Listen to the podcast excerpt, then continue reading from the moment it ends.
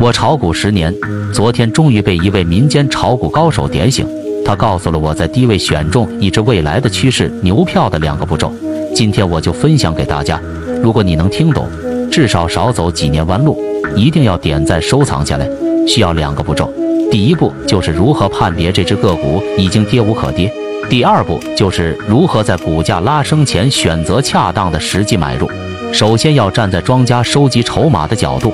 先思考第一个问题：一只个股在经历了加速下跌以后，一般都会选择降速，降速以后再进入阴跌的阶段。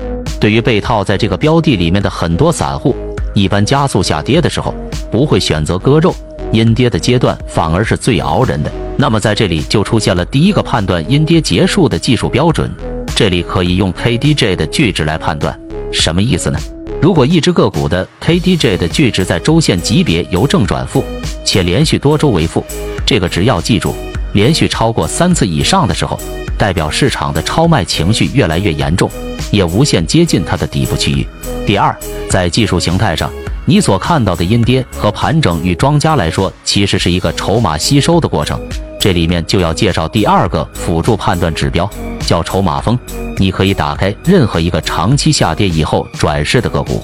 举个例子，在急跌过程中，高位的筹码一般是很少松动的，反而在低位盘整的时候，这个时间越久，你会发现高位的筹码峰逐步开始下移，代表上方大量的获利筹码在低位漫长的磨底过程中都被洗出局了，在低位完成了筹码的交换。一般这个过程需要多久呢？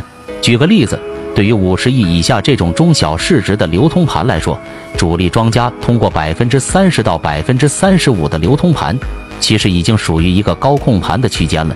在低位用时间换空间，完成了一定比例的锁仓，对它未来股价拉升是非常有帮助的。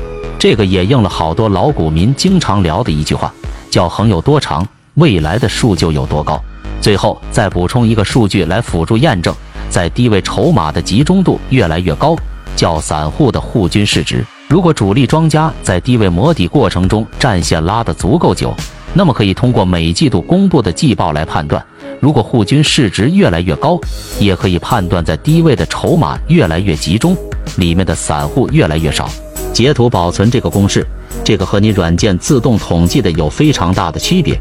点赞收藏，下期继续。